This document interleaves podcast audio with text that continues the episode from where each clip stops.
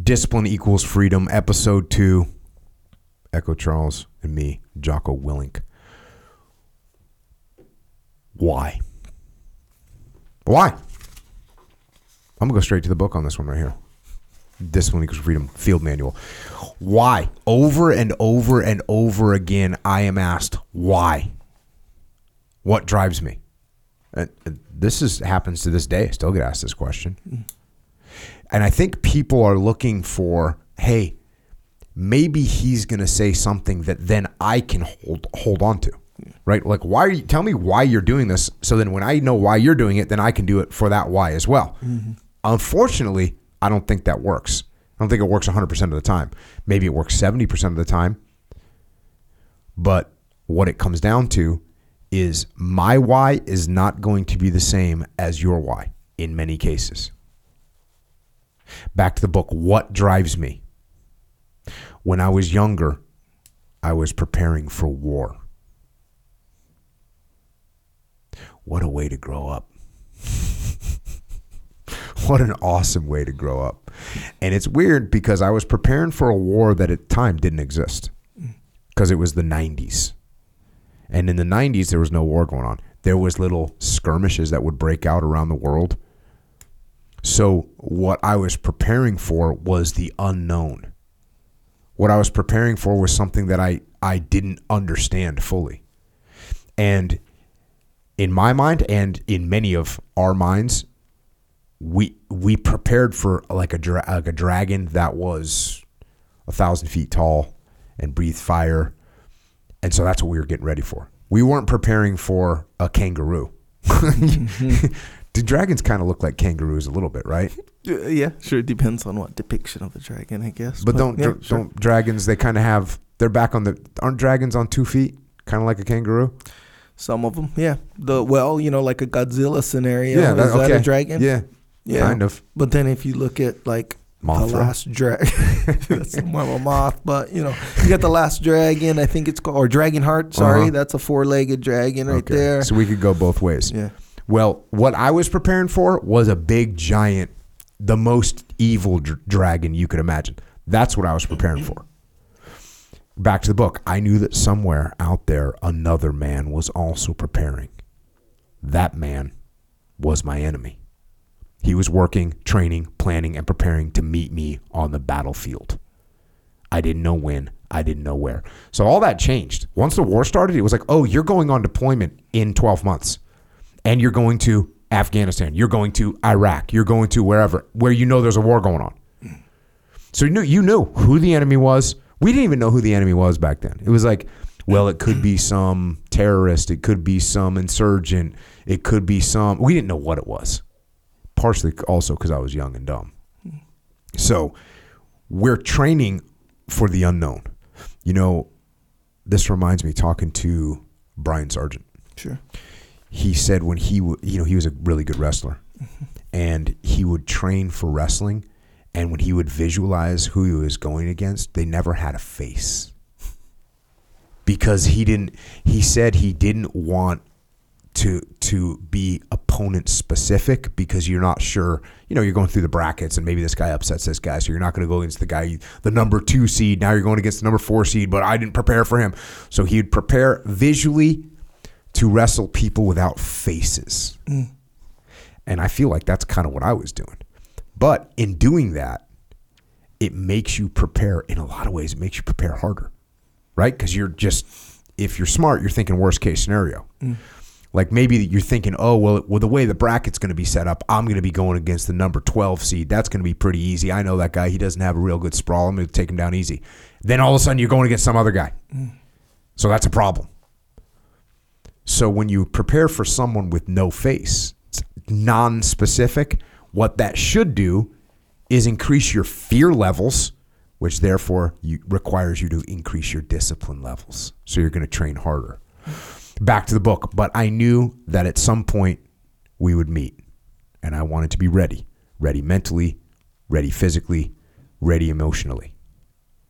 So I trained and I prepared and I did everything I could do to be ready for that day.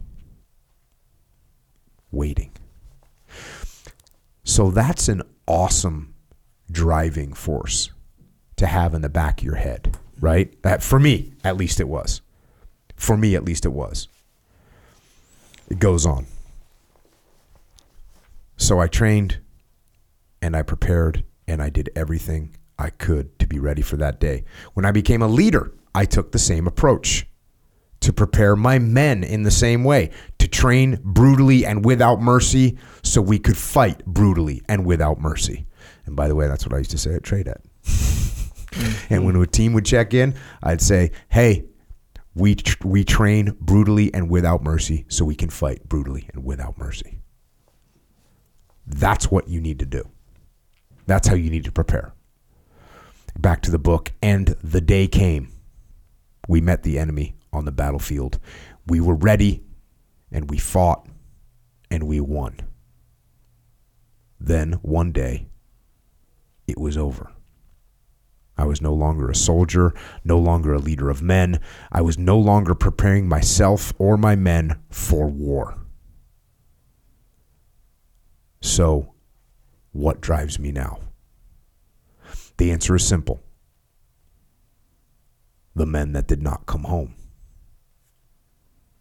Marc and Mikey and Ryan, but it's not only them. There are others, hundreds more, thousands more, countless more, who fought and died to give me the gift of freedom.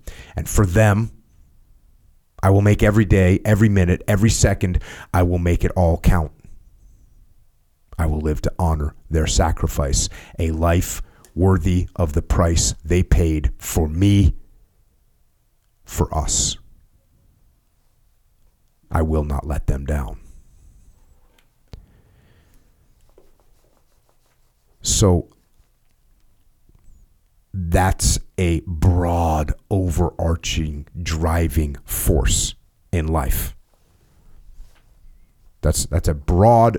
In other words, that's so deeply embedded. That's such a huge driver. That's almost like the the psychological driver. You know, someone that when they were growing up, they got picked on, mm-hmm. and for the rest of their life, they're trying to succeed and do well because they to show everyone else that they got picked on or mm-hmm. they got abandoned, like whatever. The, like that's the kind of deep sort of almost psychological driving force. Mm-hmm.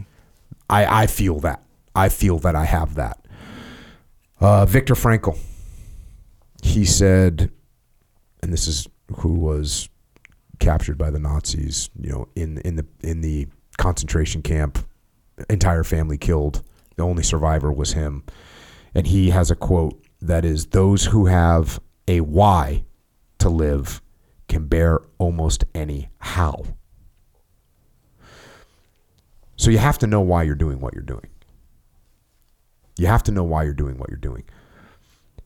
And to me, this is your own personal strategic thinking, right? We talk about we talk about on a mission, you've got to understand the long-term strategy that you're trying to achieve. You got to you've got to understand what the long-term goal is. You and I talk about this a lot. We've got to think strategic. We got to think long-term. Short-term, have a donut, tastes good right now, instant gratification. Long-term strategy, you're fat, out of shape, unhealthy. So you got to think long-term. Well, that that's what this is. That's what we have to do. We we have to have something to reach back to. We have to have something to reach back to. And yeah, the steps the steps can be hard. So sometimes when we are sometimes when we need a little push for what we're doing right now, we've got to think about that long-term goal. We got to think about that long-term destination. We got to think about what it is we're trying to achieve. That's what we have to do. Now, here's the thing those big, giant, long term sort of psychological, strategic goals, which again, if you have them, great. You also have to make sure that those things are on point, right? There's people that have bad long term strategic goals, right? Uh, the kids that rebels against their parents, their parents were mean to them, so they're going to pay them back by being a failure, by being a druggie, by being get sent to jail. By they want to like embarrass their parents. It's one of their goals. This happens. I've seen it happen. Sometimes it can be a positive thing. Oh, my parents were terrible to me. I'm going to prove to them that I'm better. So I'm going to go work my ass off. I'm going to be successful. I'm going to make money. I'm going to be healthy, all those things. Sometimes that happens. Could go either way. I don't know what the percentage is. What do you think the percentage is? I don't know. Tough Very- to call. Well, to be successful, very small. Uh, usually, Mm. it's usually more of a damaging, toxic thing. But you know, I think if you hit that Goldilocks zone, you know, you got just enough of the good stuff and Mm. just enough of the, or a little bit more of just enough of the bad stuff. Boom, Mm-hmm. that just that perfect imbalance. Yeah, yeah. But I well, don't know. yeah, I think I think you're right. You need a little bit of both optimally. You got to have struggle, but a little too much struggle, things go off the rails. Yeah. You know, that's when you have some real problems. But Well- with no struggle whatsoever, now you have a spoiled kid. Yeah. Right. So you you know, and it'll come as no surprise when you think about it. A lot of hi- these quote unquote high achievers have Mm-hmm. some kind of a weird like thing about them, like something's imbalanced, you know, and it'll show itself in some other way, like. Maybe they have trouble with relationships, or uh, you know, a lot of the time. I don't, I'm not talking about anyone specific, but to to find that out about somebody when they're a high achiever comes as no surprise a lot of the time. You know, where they'll have something else Oh, okay. lacking. Yeah, yeah, yeah. You know, they Yeah. there's some imbalance that shows itself in some other Mm-hmm. uh, part of their life, so to speak. Um, that can be a thing as well. So that seems like it kind of lends credence to the idea of like, hey, there was something that was unfulfilled, you know, that's driving them, and it just shows itself eh, in smaller ways, you know, in bad ways, but the main way it shows itself is in that driver for success. In a lot of that's what we hope for. That's what we hope for. We hope it's not just downward spiral, which can certainly happen. So you got to check your kind of underlying psychological strategic goals.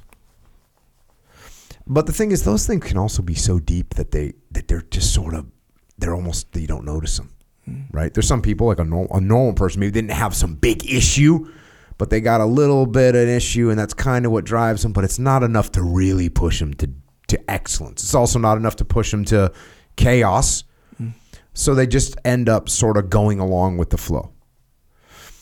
And then what you end up with is just like, okay, what, what kind, let's think about this in more just normal kind of, not day to day, but sort of normal sort of strategic goals that we might have as a human being. Uh, get stronger, uh, gain weight, lose weight, um, make more money, buy a car, buy a house, get good at guitar, get good at jiu-jitsu, whatever. You, you pick a thing. You pick a thing. Whatever those goals are. When you have when you when you think about those goals, you have to understand why they're important to you. You, you have to. If there's no if you don't attach a a meaningful why, you will not have the discipline that you need. You will not have you will not have the discipline that you need. If you don't have a powerful why, your discipline will not be powerful. If you have a weak why, your discipline will be weak. If you have a medium why, your discipline will be medium. If you have a freaking hardcore why, your discipline will be hardcore. Like when you in a movie when uh you know someone does something terrible and that other person has the revenge why, what a good what a good strong why. Or, you know, the boxer that the other boxer killed his brother or something, now he's got to go fight him. How hard does that dude train? Hard as possible. Hardest a human can train. Talk about kickboxer. Kickbox, is that what it is? Yeah, yeah. Van Damme. He oh, kills his Oh. brother. There you go, right? How hard does Van Damme train then? Hardcore. So you got the more hardcore your why is, the more hardcore your discipline is. So you got to figure that out.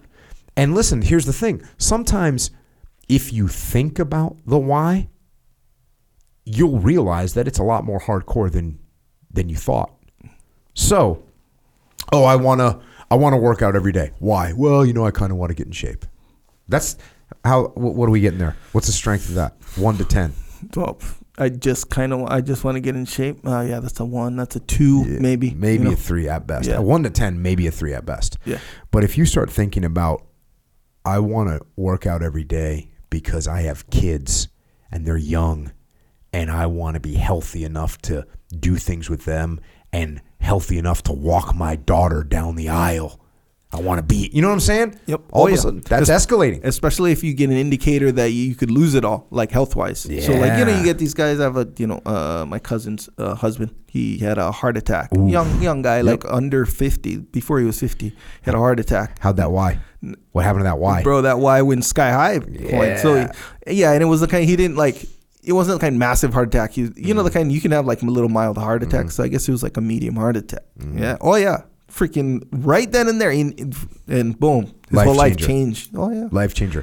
That why went from, eh, you know, I don't really know. Kind of like to enjoy myself. Yeah, because he wasn't like this big, like super sloppy. He was just a little heavy, you know, like most, you know, most people, I guess, in a way. Or so yeah, just a little heavy. So that Y was was at about a three, I would say. So what happened to his discipline? Still going, we'll say that. So that we got strong. years ago. Yep. So you need to look at your why and you need to figure out how to reinforce your why. Hmm. You need to reinforce your why. Sometimes, a lot of times, oftentimes, that means taking a more strategic look at your why, a more long term look, not like just like, well, you know, summer's coming and I'm going to that pool party in July, July 4th pool party. I want to be looking good. That's actually a pretty good short to medium term. It's a good Y. short to medium term. very It's a good short to medium term. But if you had a heart attack and you realized you might not live anymore, Yeah. so so start thinking about that. So yeah, take that short to medium term. Right. Take the Fourth of July pool party Yeah. at the Charles residence. We're gonna go there. We're gonna be looking good, right? Hell yeah. Take that, mm-hmm. but then add to that, strengthen that, reinforce that with an even more powerful why, which is your health is what your family depends on. Strengthen that why. Um, oh, you want to get, you want to save money. Well, why do you want to save money? Well, because I, I, well, I'd really like to look flashy when I go down to the club in a new car or whatever. Yeah. Right? That's sure, like you said, that's a that's a pretty that could be a medium. Yeah. You know, coming from Mr. Cadillac over here.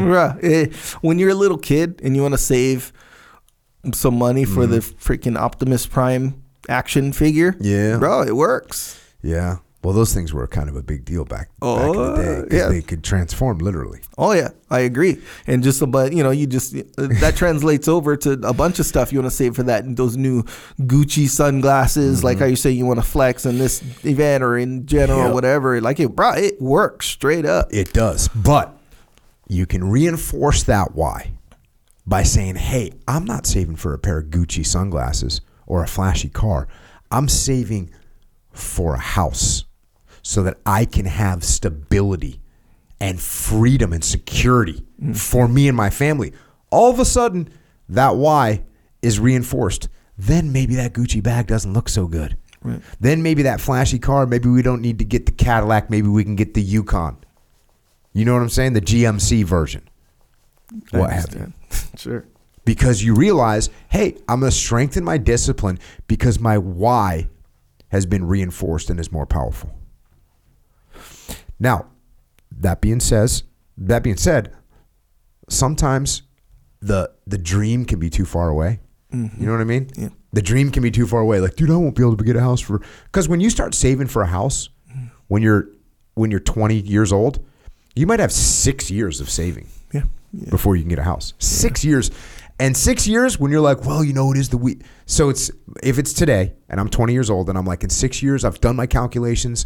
I make I make thirty two thousand dollars a year. I'm gonna save whatever ten percent. It's gonna take me this much time. It's gonna take me six years to save up my down payment for my two hundred eighty thousand dollar house. So in six years, I'm gonna be able to buy my house that I want. And then tonight, someone's like, "Yo, you want to go to the club? Let's let's throw some money down." Hell yeah. And out come the hundos, right? Yep. So you lose track of that long term goal. Mm-hmm. That's why it's good, as you said, to have some intermediate goals, some more short term goals about what, what how much money I'm trying to save this month. Mm. And then what you do is you say, listen, as long as I save whatever that number is, if I'm gonna I'm gonna save a thousand bucks this month, and as long as I do that, I'm gonna save 900 800 700 dollars. As long as I do that, I'm gonna I'm gonna have 180 dollars. I'm gonna blow on a Friday night. That's going to be my reward for saving. So that what does that mean? It means I'm not going to buy the Starbucks coffee that costs eight dollars every day for this month. It means I'm not going to waste my money on this. That it means I'm going to cancel my subscription to whatever freaking streaming service is coming in at eighteen dollars a month. You're going to make moves so that you can get a short term reward, but you're still going to have the discipline maintained for your long term reward. You're going to focus on the thing right in front of you and do it so that you can eventually accomplish your long term goal. And that is the discipline. And if you want some more discipline, go to thedefreset.com. If you need fuel, go to jockofuel.com. Gear, go to originusa.com or jockostore.com. And leadership, go to echelonfront.com. That's what we're doing. Stay disciplined. And until next time, this is Echo and Jocko